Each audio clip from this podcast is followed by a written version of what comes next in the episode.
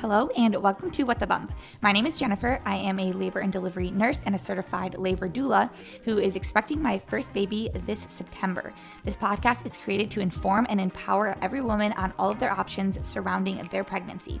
Join me here every Monday at 9 a.m. as we dive into all things prenatal, birth, postpartum, and so much more.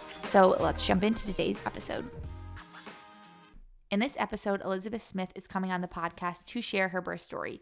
Liz talks about how she was sick up until 32 weeks of her pregnancy with nausea. She also talks about how she had gestational diabetes, where she was taking insulin and actually was induced at 39 weeks for the gestational diabetes. Her induction consisted of Cytotec, a Cook's Foley balloon, and Pitocin. Liz also struggled with postpartum anxiety. She is very passionate about shining a light on this subject and encouraging people to get help. So I hope you enjoyed this episode with Liz. Welcome to the podcast, Liz. Thank you. All right, so let's just jump right in. Tell me a little bit about yourself, about your family. All right. So I'm married to my husband, Kyle. We live in Charlotte, North Carolina. Um, we just had a baby six weeks ago. So this is all still very new. Yes. So my husband works from home, Okay. um, which has been really great having him here. I worked up until the end of my pregnancy as a nanny full time. Um, and I also work as a postpartum doula and a newborn care specialist. Oh, that's awesome. That is good to know. Great connection to have then. yeah, so that's been interesting having a baby of my own. It's a big transition. Yeah. So as far as postpartum um, nurse, when you say that, did you do more like, you know, postpartum like mom care, or did you do more like postpartum? Because I feel like you know some people do one or the other more so, but like more postpartum like newborn care. I feel like it varied on the client and what Okay. they needed. Um, but typically I would work with the, the newborn overnight and take care of them and let the parents get some sleep. Yes. But I usually worked with clients who have like postpartum mood disorders, um, helping them kind of get a handle on things and get things going smoothly with their newborns so they can enjoy that phase. Yeah, it's always interesting when you go through something that you also work in. So, like, you know, being a postpartum night nurse, now you're probably like, geez, I, I want one. Like, I need to hire one. I know we did. oh yeah, well, there you go. At least that's that's that's good. It's amazing though. You realize when you do these things how, and then you go through it, how valuable of a resource, I guess, and the impact that you have on families. Maybe I feel like you know when you do it every day, it can be like blunted in our aspect, but then you have somebody do it, you know, back for you, and Mhm. you're and you're like, wow, this I am making a big difference in these people's lives. Yes, for sure. So tell me about your pregnancy. Tell me about finding out you were pregnant. Were you trying? Was it a total surprise? How did that happen? So we were trying, it was planned. It took about three cycles for us to get pregnant. So it was pretty quick. We were really lucky. I feel very blessed. And I found out really, really early because we were planning on getting sushi that night. And I, I wanted to know if I was pregnant or not. So I took a test knowing that it might not show anything. So when it popped up and I saw two lines, I was so surprised. I didn't even believe it myself. I took five more tests just to be sure and um, I finally got a positive on a digital test, and I was like, okay, well, I guess this is really happening. But my husband had a friend over, and so I didn't want to tell him, you know, while his friend was there, and I was like, wow, I did not think this through. So I just went and I picked up our food. We had dinner. We, you know, spent the evening all hanging out, and then when he finally left around midnight or so, I had set up in our bedroom, I had set up a little, you know, onesie and like the pregnancy tests and a calendar and it circled what I thought the due date would be and, you know, all of these things. And um, so when he walked into our room, he saw it and it took him a second to see it. And then he saw it and he was so excited. And then we got to celebrate it together. And we waited a, f- a few weeks after that, just a couple of weeks to tell our families. We just wanted that time, like just the two of us to kind of absorb it. You know, like it's one thing to plan for it, and then another thing, it's like really happening. So we told my parents first, and they were so excited. They were just so happy to be grandparents. They love it. And um, we told my my mother-in-law, my father-in-law, and then we waited a few more weeks until we had had a first ultrasound to tell our friends and the rest of our family, and just held on to it for a little longer. And it was very just sweet, you know, kind of having that time to just know just us. Yes, definitely. Well, props to you for holding that secret in all night. I I'd have been oh like, oh my god, it was so hard. I'd have been like, can you can you like go get something out of the yard or I don't know. I would have just died. Like I when you said you're like, I don't know what I was thinking taking that test with, you know, uh, Yeah. yeah. But you know, sometimes you just can't help it. And yeah, I, I, had to know. yes, you do. Yeah. It's it's the extent, especially when you when you're trying and you know you're like, okay, I could probably get a positive today. Uh-huh. Like, you know, you count down the days truly Yes. when you're intentional about it For sure. And so that's that's just that's funny. And it is totally fun to kind of keep to yourself for a little bit. And like you said just like cherishing those moments between you two and just really enjoying that. Yeah. so take me through your pregnancy. What was your pregnancy like? How are you feeling? So I was right at five weeks pregnant when I started to get really nauseous and really sick. And at first I was like, okay, this is just the typical, you know, morning sickness, first trimester, everyone has this. And then it just, you know, 12 weeks came and went and it was not getting better. I was still super sick, still having a lot of nausea, a lot of gagging and dry heaving and vomiting and um, it was sort of controlled with medication, but we kept having to increase the doses, and I could barely drink or eat anything. I had a very short list of safe foods. I couldn't drink plain water. It had to be like flavored water. It had to be very specific things that I could eat without it coming back up. So, you know, and then it, you know, 20 weeks came and went, and I was still super super sick and i tried coming off the medications a few times and every time it would be right back to the same story so i was medicated for that for most of my pregnancy i think I fi- it finally let up around 32 weeks oh and i was finally able to come back off the medication a little bit but that was unexpected yes and very rough. And then sort of around that same time, around like 28 weeks when they do the the blood sugar test, I found out I had gestational diabetes. Mhm. And that I I was not expecting that either. So I was very surprised when I got my results back from the first test and then I had to go back and do the 3-hour test which is terrible. Yes it It's- that first test is not as bad as people make it out to be in my opinion, but the 3-hour test was it's Yeah. rough. I believe it's like 50 grams of glucose at the first one and 150 grams of glucose at the at the three hour one. So it, it hits you differently. I mean, that's the equivalent of of like I don't know, like three whole cans of Coca Cola or something. I mean, Oh, it's, it's a lot of sugar at once. It's a lot. It was very hard to get through that test. And then afterwards, finding out that I did have gestational diabetes, my eating restrictions were even more so. And then after a while, my blood sugars weren't controlled anymore with just diet. So then I had to start insulin. And, you know, we kept increasing that every few days. And then they would start to creep up again, and we'd have to increase the amount of insulin more. And I eventually was taking insulin and um, a couple of other medications to try and control my blood sugar. It was just very high. right. And so we started to talk about induction at that point. Um, induction around 39 weeks. And I, I had growth scans. They did ultrasounds just to make sure she was growing and healthy and you know she wasn't getting too big and there weren't Right. signs of you know distress and things like that and she was doing great she wasn't measuring big at all but my blood sugars were so out of control that just we felt best moving forward with an induction just because you know the later in pregnancy you get the more you know the placenta has gone through a lot at that point Yes. and especially with my blood sugars being so high i just felt safer going forward with induction so Right. we planned that for 39 weeks Oh wow! So when when you said you were like you had the sickness throughout your pregnancy, they did did they diagnose you with like hyperemesis? They didn't and Okay. i've i've wondered if i did have it if i fit somewhere on that spectrum Right. um it was never formally diagnosed but i mean you know i was medication controlled for Right.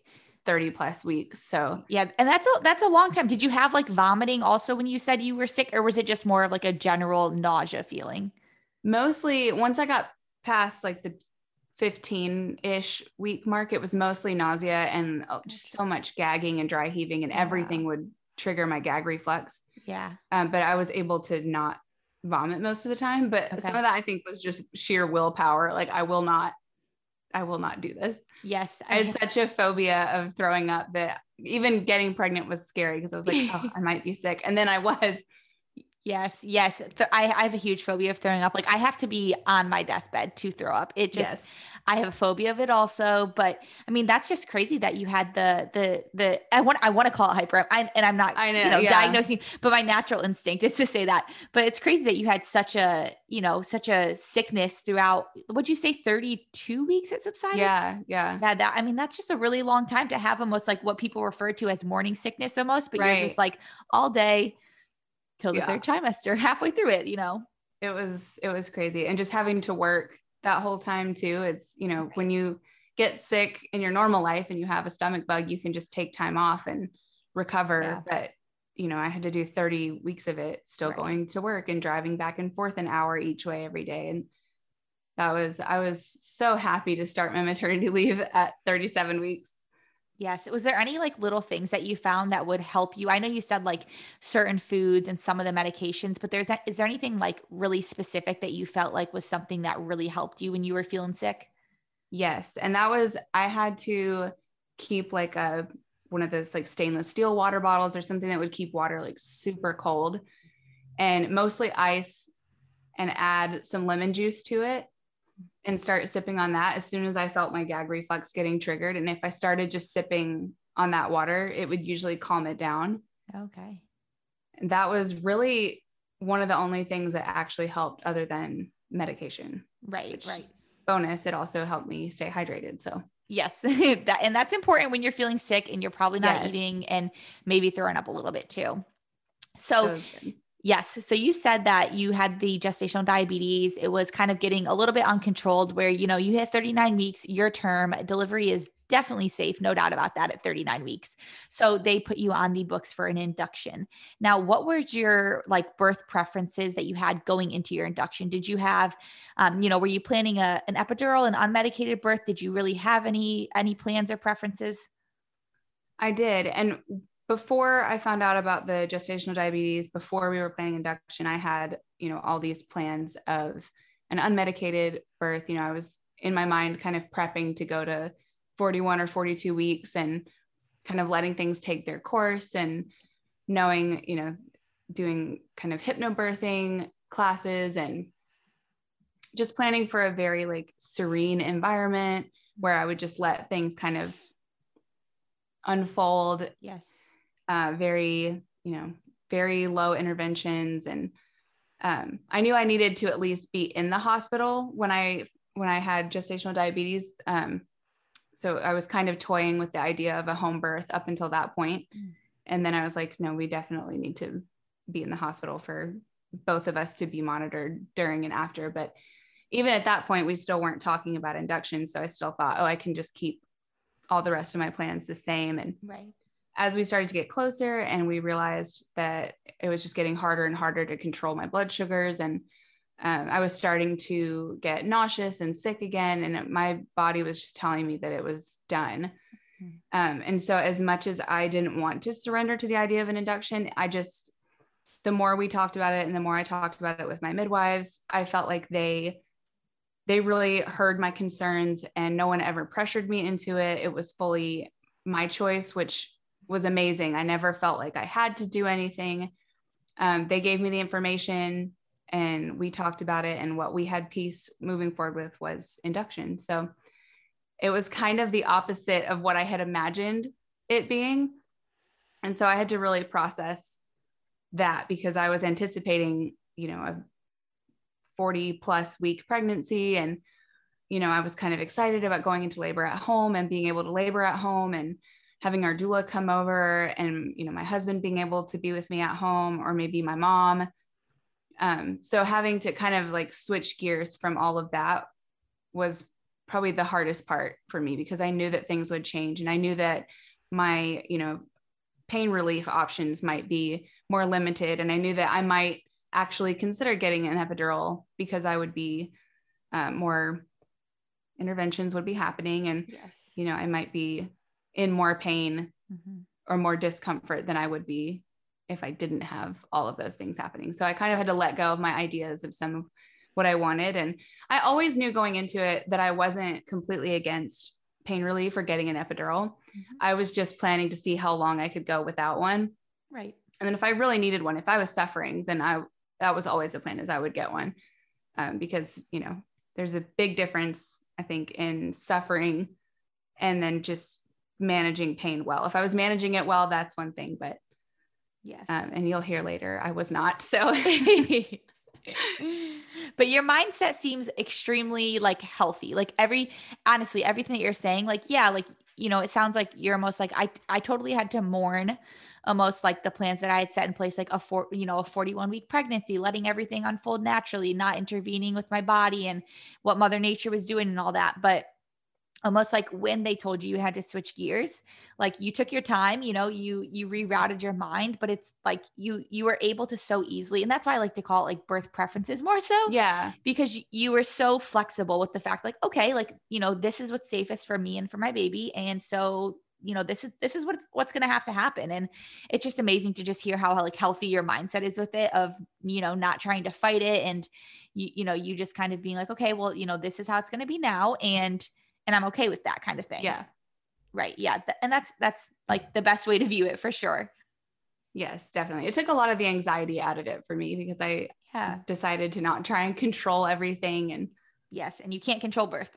no, definitely learned that. That was the thing. I, you know, going into it, I even had all these ideas of like, oh, I know birth never goes the way you plan, but even still within that was imagining oh yeah, either at home or a birth center or even if I was in the hospital I never imagined induction. So to me, that was kind of like a huge shift that I had to really take some time to process. But but you're right. Once we did, we knew we knew we were making the right decision. So yeah.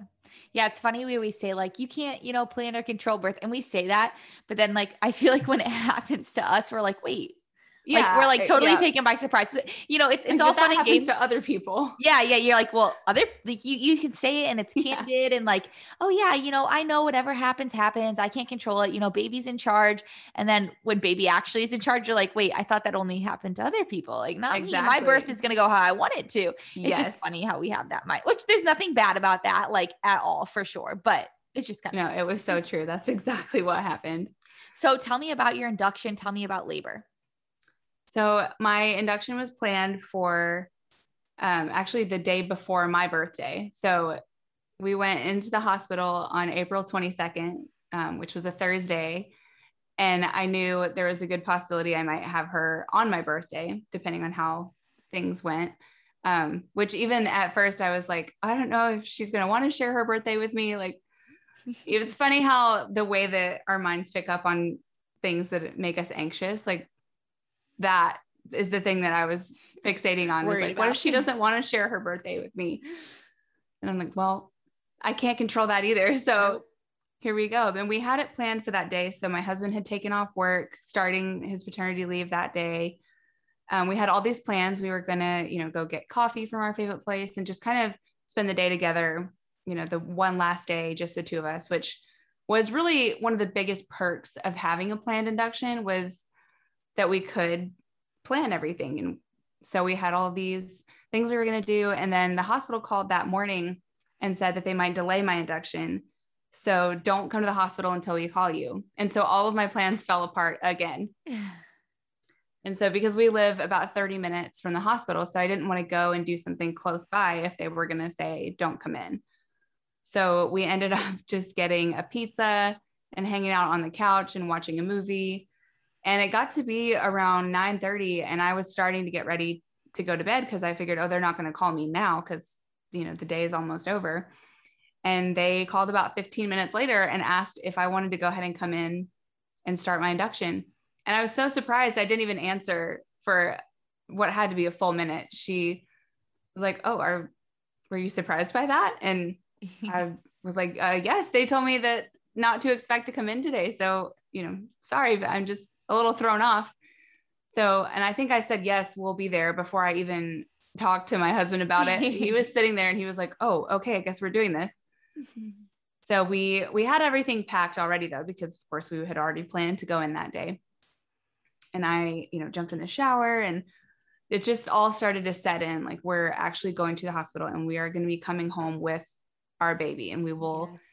Not be coming home again to this house just the two of us and it was just such a wild feeling and we got into the car and we started driving to the hospital and um, we called our pastors and they prayed with us on the way there which was really awesome and helped kind of put both of our minds at ease yeah. um, they were really sweet to support us like that. And we called my mom and filled her in and let her know what was happening. And um, she was so excited. And we got there around 11 o'clock at night. And it was just so weird because there was no one walking around. And, you know, with COVID, there's no visitors. So there was nobody kind of going in and out. And I've, you know, never really been to a hospital where there wasn't people everywhere. So it was kind of eerie walking down the hallways and no one was there.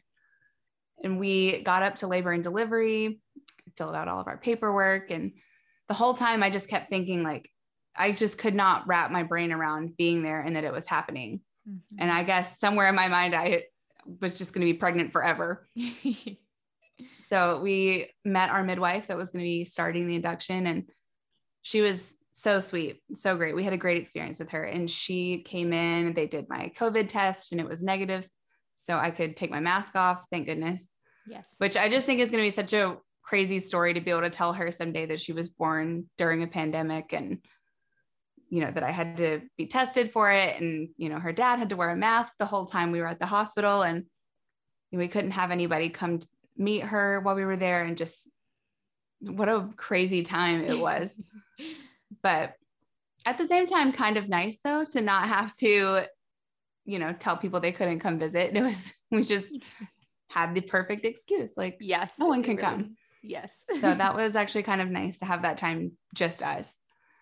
But we got settled in our room and they, you know, gave me my hospital gown and I put it on and got in the bed and it just started to feel very like very real. I started to feel kind of anxious and a little panicky like I don't know what they're going to do. I'm not exactly sure what the plan is and you know, this midwife I've actually haven't met her yet. I've never had any appointments with her, so she's brand new too and um, she came in and just kind of immediately put us at ease though she was very sweet and very um, informative and also took things very slowly and gave us lots of time to talk to each other and think about what our options were and how we should start. Uh, so she offered to start with cytotec instead of you know some of our other options um, because she knew that i had had some chronic pelvic pain um, not it had gotten worse during pregnancy but even before pregnancy had been dealing with that. And so she didn't want to do any unnecessary you know cervical checks or you know things like that right. if it would cause me extra discomfort which honestly was just so great. I never i don't think i would have thought to ask for that because i would have assumed that whatever you know she wanted to do would have been the right call. So that was I very much appreciated that. And she did, I did ask her to check me um, at the beginning just to see if anything was happening at all. And that way we could make a really informed decision on what we wanted to do. And of, you know, I wasn't dilated at all, even a little bit. So we decided to go ahead and start the Cytotec. So they gave me the first dose and it's typically you get four doses of it four hours apart. So we knew we were kind of in there for the long haul before things would really get going. Yep. Um, so they gave me something to help me sleep. And after they set up my IV and all of that, and I didn't actually have to start fluids, they just put a port in my hand so that I would have it in case it was needed, um, which again was great. I was glad they didn't go ahead and start everything right away. I wasn't, you know, I didn't have tons of monitors everywhere, blood pressure cuff, and all of that yet. So I went to sleep, and when I woke up, um, I had my second dose of the Cytotec, and I went back to sleep. And after a couple of hours, um, several nurses kind of came rushing into the room and um, started telling me to flip on one side or the other, get up on my hands and knees. And um, I guess her heart rate was decelerating every time I had a contraction which kind of was crazy to me because I wasn't feeling any of these contractions yet. I could see that they were happening on the monitor, but I hadn't felt any pain at all yet, uh, which was very nice. I mm-hmm. definitely wasn't complaining. So once they got her heart rate back up and she was looking good. We decided not to continue with the Cytotec after that because clearly she wasn't responding well to it. Um, so I asked her to do another cervical check so we could see if it had done anything. And it did. It did kind of get us moving. I was dilated about half a centimeter. So something was happening, even if it was just a, a very little bit. And so um, another midwife came in and asked if I wanted to consider using a Cook's catheter or a Foley bulb. And I knew what that was, and I knew kind of what the procedure was like, what the process was. Um, and that had been something that I was really nervous about because I know it's a little bit more invasive, but it's not, you know, I, I hadn't wanted to move forward with any kind of like Pitocin or anything like that yet if we could kind of get my cervix to get going on its own.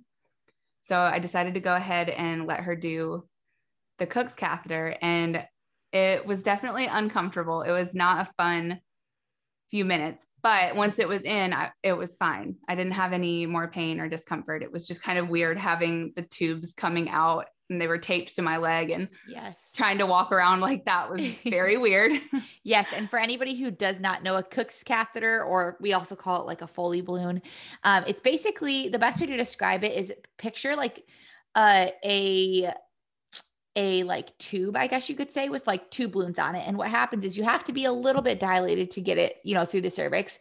So we put it through the cervix and then we blow up both the balloons, usually both the balloons. It depends on the provider, but one balloon is then in in in on the inside of the cervix the other balloon is on the outside of the cervix when you fill them with water sterile water it applies pressure to the cervix so it can kind of help it to thin out and to dilate normally with the amount of water we put in it falls out at about four to five centimeters so when you're you know when you're saying the insertion was uncomfortable it usually just feels like so much pressure while we blow mm-hmm. up those balloons and then it starts to fade and then when when liz is talking about the the strings hanging out you know though it kind of does hang out. We usually tape it to a thigh, but the strings kind of um the tubing almost kind of hangs out of the vagina and we tape it tape it to one of the thighs and we it usually can stand for up to 12 hours like i said it falls out about four to five centimeters yeah and i did have that one in for the full 12 hours almost okay. it was about 11 hours and they came in and took that one out and checked me then and i had maybe moved to about like one to two centimeters okay. so they asked me if I would be okay placing another one. And I said yes. So they did it right then. They went ahead and put in another one and um, filled it with fluid. And that one wasn't nearly as uncomfortable because I was a little bit more dilated this time. So it wasn't, and I knew what was happening. So it wasn't quite as bad.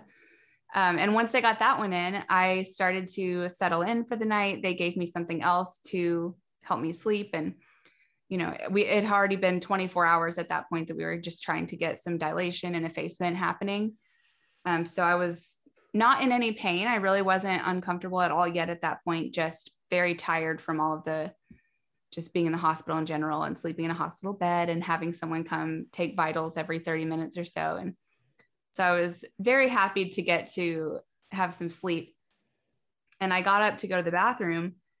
And when I went to stand up, the Foley balloon fell out.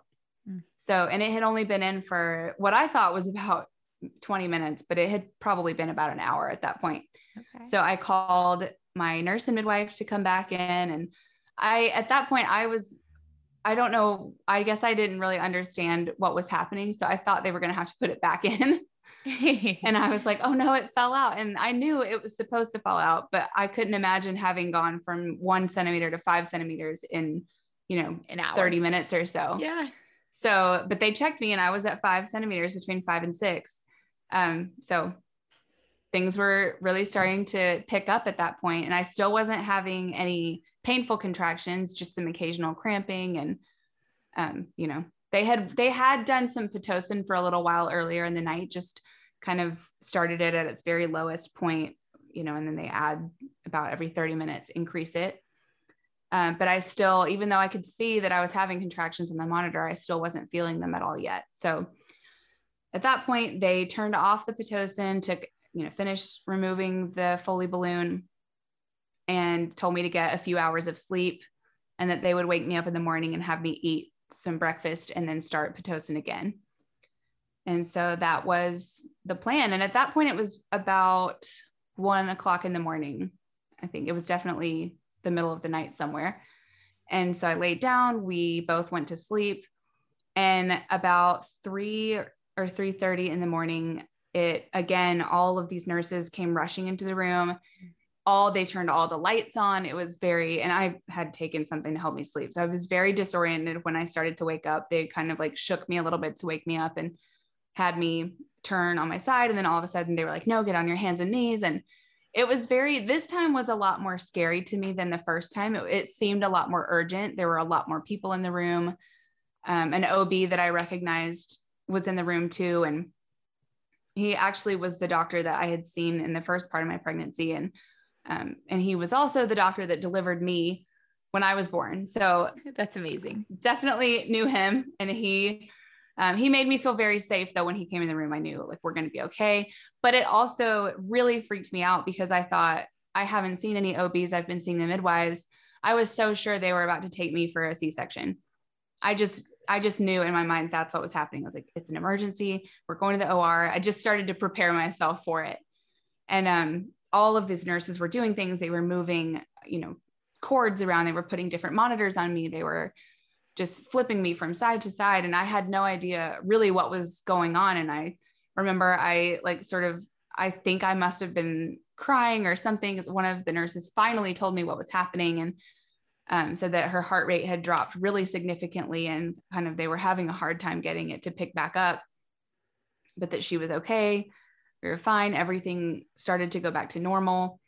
And um, this was probably the only time I think it was the only time in my entire labor experience that I had um, someone that didn't ask my consent before they started to do something.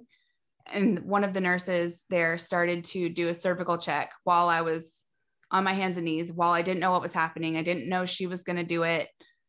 You know, it was very, very painful. And I, you know, asked her to stop and um, asked her to please wait till I was at least laying back down. And, you know, this really wasn't relevant information to have right at this point anyway. Um, so thankfully my my nurse that had been with me all night came in at that point and she is the one that she called my midwife back and she did a cervical check instead, which was much more comfortable. When the nurse had done it, she said that she, you know, I was one centimeter dilated and she could barely find my cervix, but also I was very tense and not not having a good time at that point. That was yes that was the only time that you know someone just didn't ask if it was okay or at least let me know what they were going to do first and um, so that was that was not a good experience but she was she was okay and i was okay. And so i started to be able to calm down a little bit more. And um, i got up to go to the bathroom again and realized that my husband had slept through the whole thing.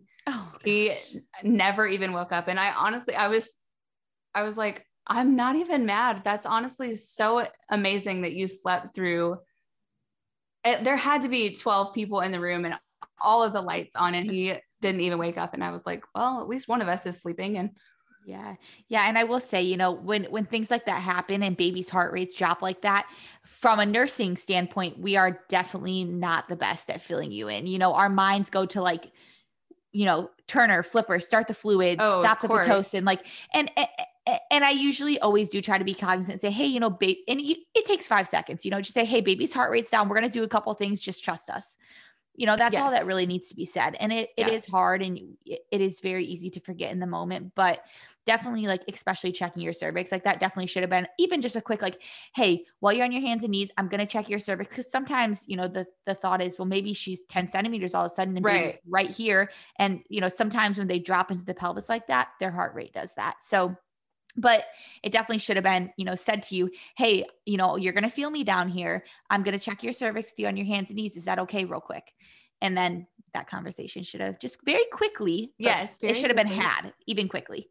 And that was and i was already so used to all of the nurses had always told me what they were doing and asked me before they you know touched me in any kind of way. So it was it mostly was just surprising that it was right. happening and i was so disoriented. I was so and uncomfortable off, like yeah and that's and that's an uncomfortable position to have a cervical check done anyway um, yes. but once it was over it was it was fine everybody left and i went back to sleep um, which honestly, it was so crazy. I just thought for sure in that moment that we were about to go for a cesarean or something was happening. So it, you know, my adrenaline was all the way up. But I was able to go back to sleep and they came in at five o'clock in the morning, right on the dot, just like they said they would, and um, had me go ahead and order some breakfast and eat it so they could um, start the Pitocin again. And I took a shower, had some breakfast. You know, it was it was a nice little slow kind of ease into the morning. And around I think six o'clock or so, they came back in and we started um, doing the pitocin again. And just like the day before, as it started and as it started slowly increasing, I knew that I was having cramping, but there still wasn't anything too uncomfortable yet.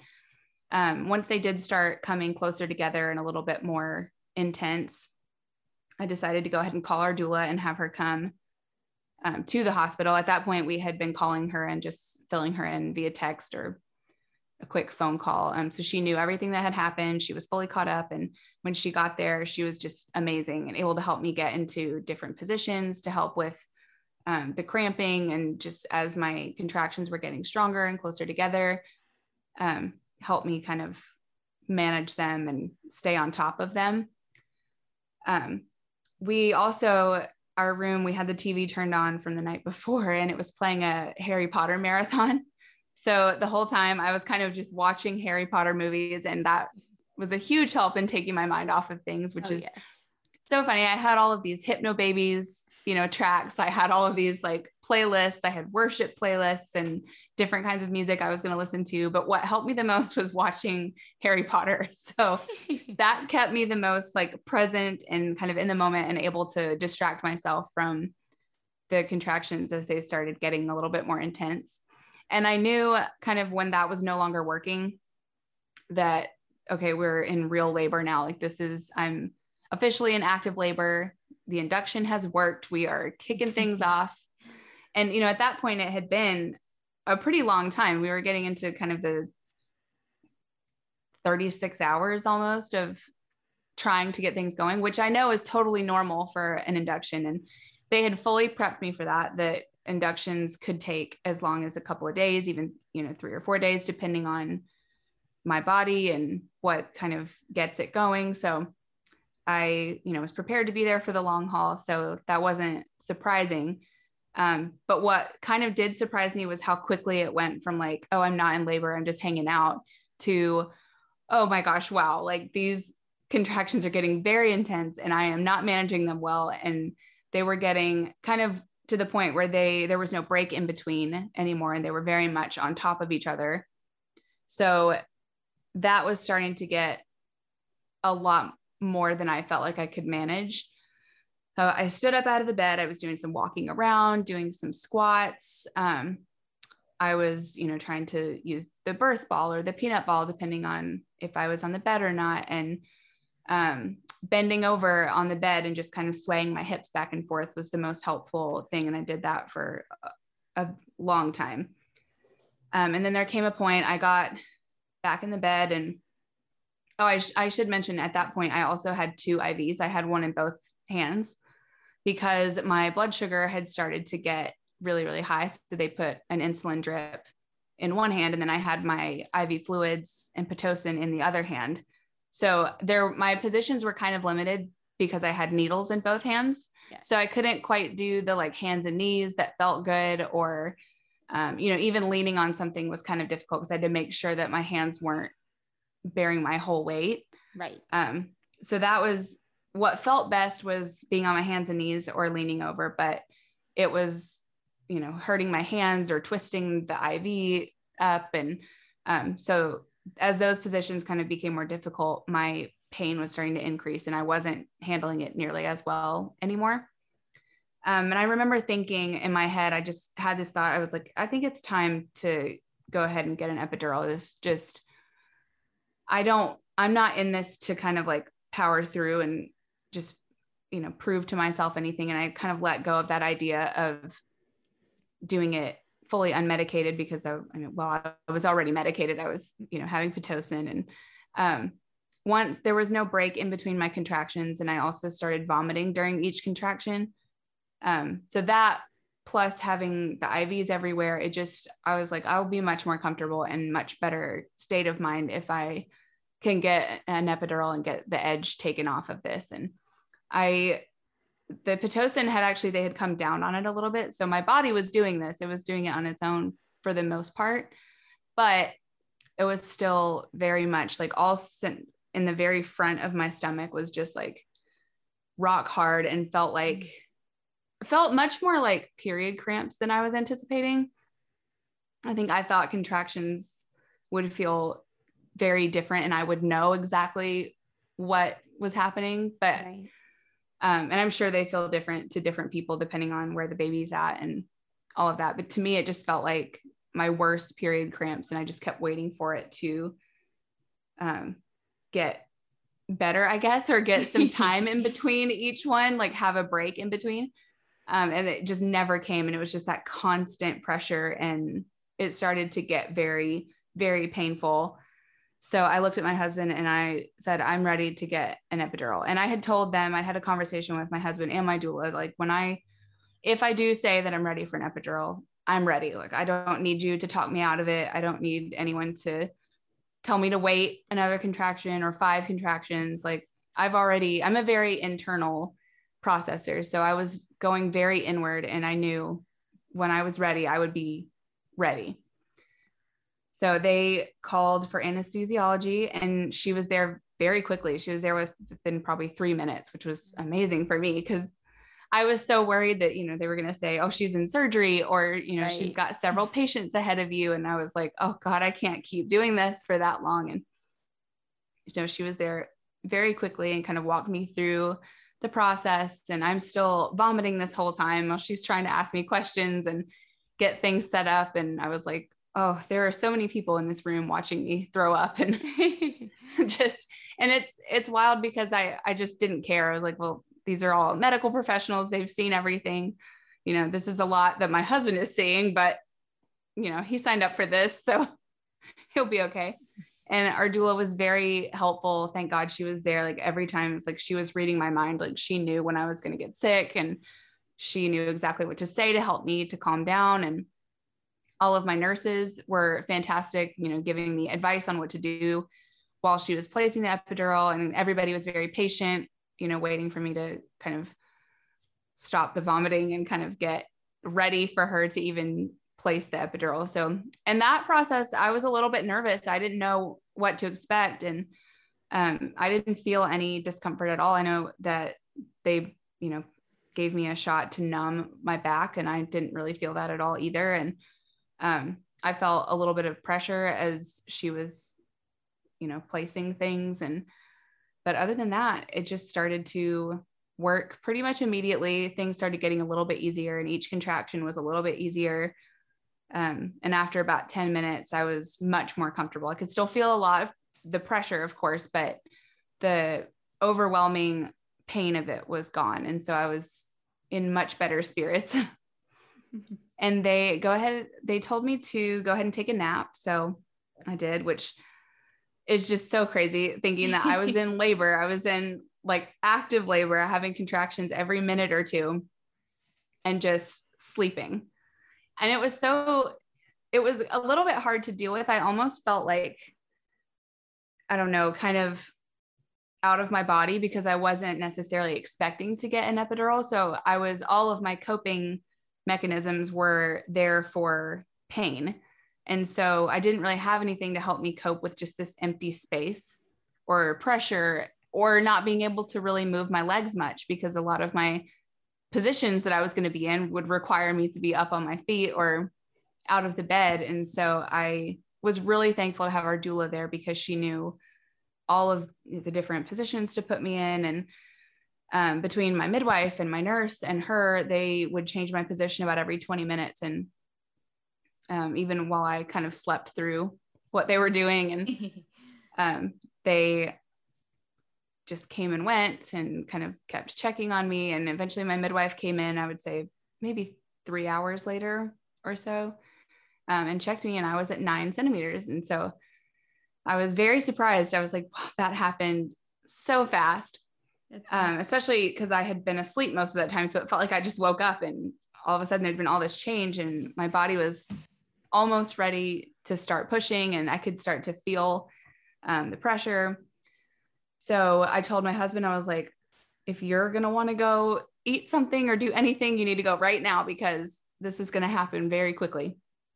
And so he did. He ran down and had a snack and um, came back up, and our doula came back. She had gone to take a little break. And when they both got back in the room, I went ahead and called the midwife because I started to feel a lot of pressure. Um, our doula actually, she moved me into a side lying position and um, kind of put my legs up in one of the stirrups. And immediately I started to feel a lot of pressure down in kind of, it kind of felt like I needed to poop. But I knew I've I, have listened to enough birth stories. I was like, that is a baby. That means the baby is coming out. So I I had her call the midwife and she came in and checked me. And sure enough, her head was very low and I was fully dilated and starting to feel pushy, which to me, I was I wasn't sure what to expect because I couldn't feel much. So I wasn't sure, like, oh, will I even know when it's time to push or will they have to tell me? You know, I don't know what will happen. So I was very just almost shell shocked when they told me I could start pushing whenever I felt like I had the urge. And I was almost like, wait, what? Like, I'm not ready. This happened so fast, even though I had been there for days. And, you know, I knew this was coming, obviously, but mm-hmm. in the moment, I was so surprised, like, oh, wow, now, like, I should start pushing now. And then it was like all eyes are on me, seeing, you know, what am I going to do? And they asked me kind of what position I wanted to be in. And um, I started, um, I started this whole labor experience insisting I won't give birth on my back. Like, I just don't feel like I'm going to be comfortable on my back. And of course, that's exactly what happened. I ended up being the most comfortable on my back. I tried being on my side, and that was just too much, um, too much pressure. So I moved again back to my back and um, started pushing and started kind of um, just leaning into that feeling and kind of letting my body take over. And it was so wild to me that even with the epidural, I still felt that natural pushing reflex and you know being able to work with my body. And i was worried i wouldn't be able to do that without being able to feel everything. And um, the epidural started to wear off um, around that time. And so i started feeling very sick again and almost immediately was just in that same kind of just excruciating pain um, and just couldn't stop. I felt so sick. And um, so they kind of increased my epidural again. And I actually found it much easier to push, even though I couldn't really feel anything. Um, but it took away that sick feeling and I was able to actually push rather than vomit. So very helpful. Yes. Um, and I, I asked for a mirror so that I could see kind of what was happening. And that was very helpful because then I could see exactly what I was doing and I wasn't just kind of blindly pushing. And I, um, I always recommend to people to be evaluated by a pelvic floor therapist, um, even you know outside of pregnancy. I just think it's always a good idea, um, especially for anyone who's had any kind of like chronic pelvic pain or um, you know period issues or any of that stuff. So I had been working with a pelvic floor therapist for months before I even got pregnant, and she had shown me kind of what muscles to use to push and um, she had really helped kind of coach me on how to do that effectively. So I was really thankful for that, especially being able to concentrate on like my ab muscles, which I could still feel rather than just kind of blindly pushing and not knowing what I was doing. And um, so I started pushing. She kind of started coming pretty rapidly. Hmm. Um, so I was seeing it in the mirror and I was seeing her head coming out. And I just, that was the most amazing thing I've ever seen. And it almost didn't feel like I was looking at myself because it just, it didn't feel like that could possibly be me doing that. right. But I just saw her head coming out and it, I immediately was just so motivated to just get her out. I was like, I just can't wait to meet her. She's right there um, and I just I thought it was going to take so long. I've always heard of people pushing for hours, and I yeah. thought we're in, we're here for you know at least another couple of hours. But uh, there was a couple of pushes later, and I um, closed my eyes for that push. And then all of a sudden she was on my chest and it was just so like the feeling of that I, you know, can't even describe like just meeting her for the first time. And I was so surprised that she was out. And, you know, I hadn't really, I didn't know she was out until they put her on my chest. And it was just the most incredible feeling. And seeing her and like seeing her open her eyes and look at me for the first time. And, um, you know, just getting to hold her and see, I mean, she was so much smaller than I had expected her to be. And, um, it was just the best feeling. I couldn't believe it was over. I just kept looking at my husband and saying like, I can't believe I just did it. I can't believe she's here. Yeah.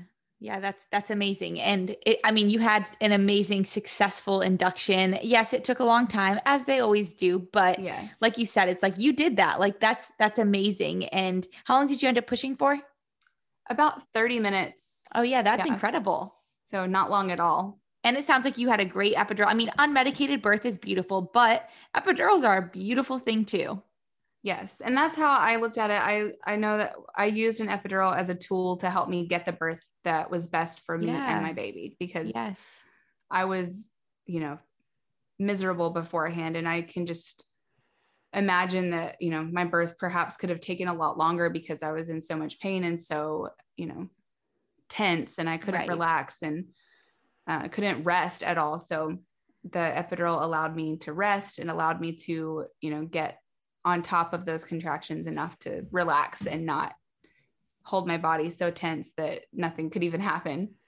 Yes, and what a what an amazing moment to have the mirror and be able to kind of like watch you and like you said you're like it doesn't even seem like that was actually me doing that yeah. but it is it's like it, it's incredible. And I, I think the mirrors are great for people because it motivates you and you actually kind of get to like watch your birth in a way. Yeah. And I just think it's really cool. And then she comes up on your chest and just what, what a, what a moment you will never forget.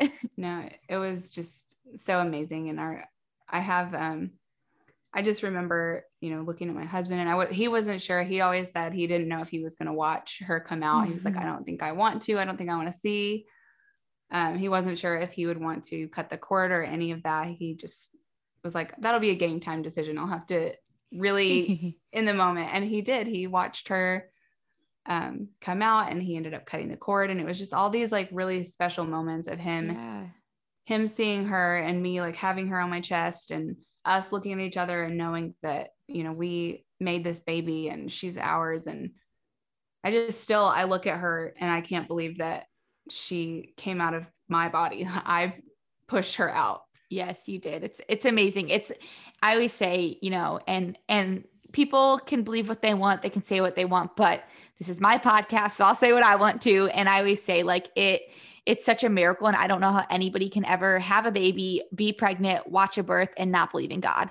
It yeah. just truly blows my mind. I yeah. you know, and like I said, people have different beliefs around that all the time, but in my opinion, and well, not an opinion for me, it's a fact, but yeah, like yeah. it's just God's miracle. It's absolutely beautiful. Every time I watch a birth, I'm like, I look at them and I'm like, I look at their stomach and I'm like, wait, that A and B, it just doesn't equal up. Like, yeah. how did how did your stomach and how did you two make that from scratch?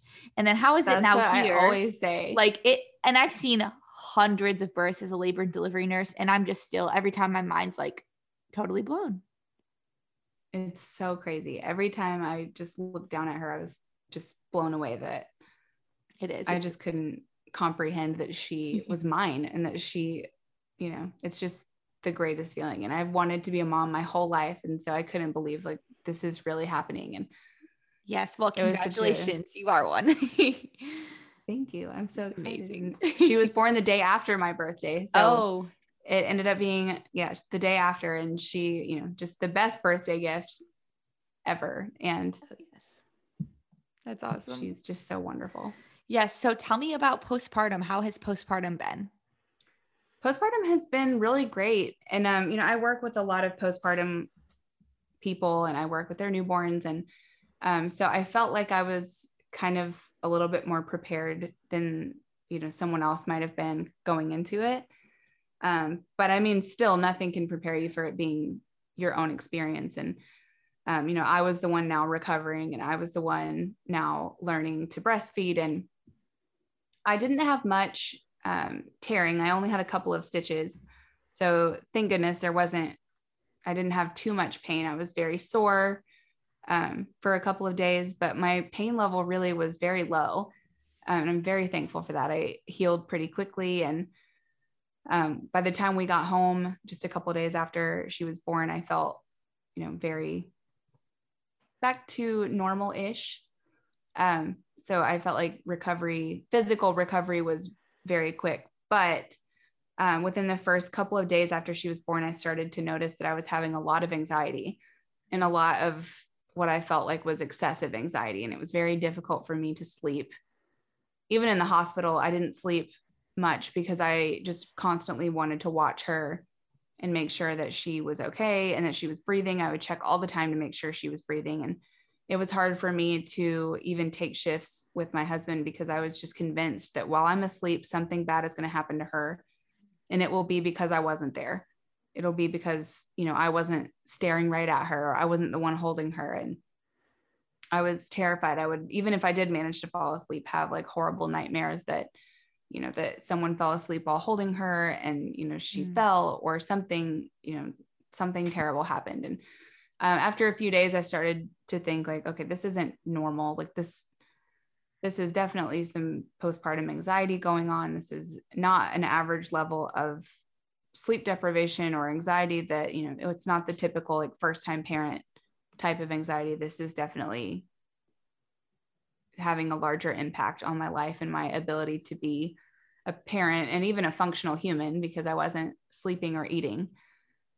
Um, and I also I had a lot of anxiety surrounding breastfeeding. I wasn't sure is she getting enough? Is she, you know, I I would just obsess over her diapers and making sure that she was having enough, you know, and it was just it started to get out of hand. So I called my midwife and I asked, can I come in um, and be seen because I feel like I'm having a lot of postpartum anxiety and I love my midwives have been amazing because they got me an appointment that same day and I went in and I never felt judged. I never felt like anyone was looking down on me. And I think a lot of times when people deal with postpartum issues like that, that's they try to hide it and try to kind of stuff it down. And I I understand that. I even had that those feelings of like I'm her mom. I'm supposed to have it all together. I'm supposed to know what to do for her. I'm supposed to any more so because I've worked with postpartum families for years. Really thankful that my midwife was very understanding and very supportive and I I forgot what the name of the the test is that they give you for postpartum. Edinburgh. Yes, mm-hmm. they gave me that, and I scored very high that first time, um, which I was anticipating. And that's not a test you want to score high on. Um, so they, you know, asked me all of the questions and asked if I felt like I was going to cause harm to her or me, and that was the only thing I never felt that. I didn't feel like I was going to cause harm to her or myself, but I was just very, I couldn't stop crying. I, you know, if I had to be with her in the car, I was just in constant fight or flight. I was afraid someone was going to hit us. Um, just kind of things like that. There was just never a moment where I wasn't worried about her, you know, something happening to her. So they offered to start me on medication. And I was very hesitant at first because I'm typically a person that doesn't take a lot of medications. And I had been heavily medicated my entire pregnancy. And I was very disappointed in myself for feeling like I needed medication postpartum too. It started to feel like, why aren't you good at this? Why can't you just get it together? You know, why can't I just be a normal person and have a normal pregnancy and not have to, you know, be induced and then not have postpartum anxiety? And um, so it, I struggled with the idea of taking medication, you know, for a day or so, but my husband and I talked about it and I just, you know, can, you know, told him everything. And we, we have very open communication between us. And we, even before I had given birth, told him like, you know, kind of things to look out for and um, what to do if I had, you know, if he noticed any kind of depression or anxiety or me just not acting like myself. And um, so we, I was able to tell him everything without, you know, feeling like he would judge me or, you know, tell me to suck it up or whatever, or tell me to just go take a nap. That was the thing. This, taking a nap isn't going to solve this problem. So I did decide to go ahead and start taking medication. And um, it's been so helpful, like night and day difference. And I've seen my midwife a couple of times since then, just as um, a follow up to kind of check and see where things are going. And the the scales on the test are starting to come down, and um, I'm starting to feel much more like myself, and like I'm able to enjoy her, and I'm able to relax and let her spend time with her dad or her grandparents without me needing to hover over her or obsess over every little detail. And so that's made a huge difference in our postpartum period. Yeah, yeah. And you know, postpartum anxiety, it's it's so it's it's very different from postpartum depression. As much as like they you for sure can have both, they for sure can tie together. The I postpartum anxiety is just like it's so it's just full of like like you said like so much worrying like little things like you were driving mm-hmm. down the road and you're like oh my gosh somebody might crash into us mm-hmm. and like logically when you can step out of that you're like that is not like you know you that's not yeah. right thinking but in the moment it, it really is it can be so crippling because like you said you're not sleep and that only makes it worse you know you're not sleeping because mm-hmm. you want to and i feel like that's very common postpartum that and that doesn't mean it's normal but with postpartum depression or postpartum anxiety i'm sorry um, I feel like one of the most common things is people wanting to watch their babies breathe. Yes. And and it's just, you know, it's it's the fear that something's gonna happen. And it's the fear of like, I've done so much to bring this baby here. I cannot mm-hmm. let anything happen to them. And it it's it's really it's really hard and it, you know struggling with it is very hard because you're like why am i you know why am i having this i should be good at this i especially you know you you did this for a living so you're like i should be the first one to be able to you know, be okay with being postpartum mm-hmm. and being a mom and everything like that. But it's amazing that you were able to go and get that help. And, you know, you've, you've already been coming through it and working through it in only six weeks postpartum. And you already feel like you're kind of getting on the upside of it, which is amazing that you, you didn't hesitate. I mean, you said you were home for a few days mm-hmm. and you went and sought out that help. And, you know, it's, and like you said, it's so easy to think of excuses and think like, okay, this might be normal. Let me just wait it out. And that's yeah. the problem. I feel like people really wait it out. And then, they're like, I'll just bring it up at my six week visit if I'm still feeling that. And it's like, no, like if you're feeling that within a few days, you mm-hmm. need to bring mm-hmm. that up and people need to feel empowered and educated. And I'm really glad that you touched on that because it needs to be brought up the minute you start feeling it, not, you know, not even like, oh, let me give it like a week or two. Maybe I'm just exhausted. Like, right. no, let's let's get on top of this. Let's tackle this now and and let's stomp it out, you know? Yes, absolutely. And I've seen so many people struggle with, I mean, so many people struggle with it. And and just don't talk about it. So you just don't know how common it actually is. And you're right, it's so common, but it's not normal. It's not, that's not supposed to happen. You're not supposed to be obsessive or, you know, crying constantly. It's that's not normal. And um, and something my midwife said to me is she said, I just I want you to be able to enjoy your baby. If you're not enjoying her, then something's not right because right. there's a difference between having some baby blues and being a little off, you know, um, and then just being constantly terrified or you know constantly crying or having you know rage is another really common thing and i had a little bit of that too where i would just feel like rage out of nowhere you know mm. towards mm-hmm. like my husband if he couldn't somehow read my mind or right. do exactly what i, I hate when they can't wanted do that. in the moment like you know and i would know like of course he can't read my mind of course he has no idea what me or her needs in this moment but I didn't want to have to verbalize it, I guess. I wanted yeah. him to just know, or I would get very irritated, you know, just at the slightest thing. And so I knew these are not normal things. I don't want to be experiencing this for her whole newborn time. She's only a newborn for a few weeks and I don't want to miss any of that. So I, you know, as hard as it was, because you're right, there's always an excuse and there's always a feeling of like, I should be tougher or, you know, my friend didn't deal with this or my mom, my sister, whoever, like they didn't have this why do i have this? And you know the truth is they may have had it and didn't talk to anyone. You never know. Um, but i will always advocate for reaching out just the moment you realize something's not normal because i would rather you know reach out and get it taken care of right away and not let it blow up into something huge. Right. Yeah, I could not agree more. Thank you so much for, you know, sharing all of that and being vulnerable with just sharing your story of struggling with that postpartum anxiety because it's definitely a real thing and you know, it can be it can definitely be hard to talk about and to you know, shine a light on. So thank you so much for just sharing that and just, you know, shining a light on it and providing so much little bits of wisdom in there too that I know many people can probably relate to feeling like that and maybe thinking it, it's normal. And, you know, it's just the more we talk about it, the more the more we can help other people with it. Yes. Yes. Well, Elizabeth, thank you so much for coming on the podcast. Thank you for sharing your birth story. And I'm just so happy for you. I I can't believe you did this six weeks. You know, like you said, we said in the beginning before we started recording, she's like, I'm in the thick of it. So I said, Well, yes. thank you even more for coming on the podcast and sharing your time with us to just share your story. I'm so glad that I got to meet you and got to hear your story. Well, thank you so much for having me. And where can listeners connect with you? Like, do you have Instagram or? Yes, I'm on Instagram and my Instagram handle is Elizabeth underscore Blair. Perfect. Elizabeth underscore Blair. And I will link that in the show notes of this podcast as well. It was great chatting with you. Thank you so much. Thank you for listening to another episode of What the Bump. Make sure to follow us over on Instagram at What the Bump CLT. Check out our website, whatthebumpclt.com. Make sure to leave a review on iTunes, Apple Podcasts, or whatever platform you are listening on. And tune in every Monday at 9 a.m. for a new episode. Remember that this podcast is for educational purposes only. I will see you next week in the next episode.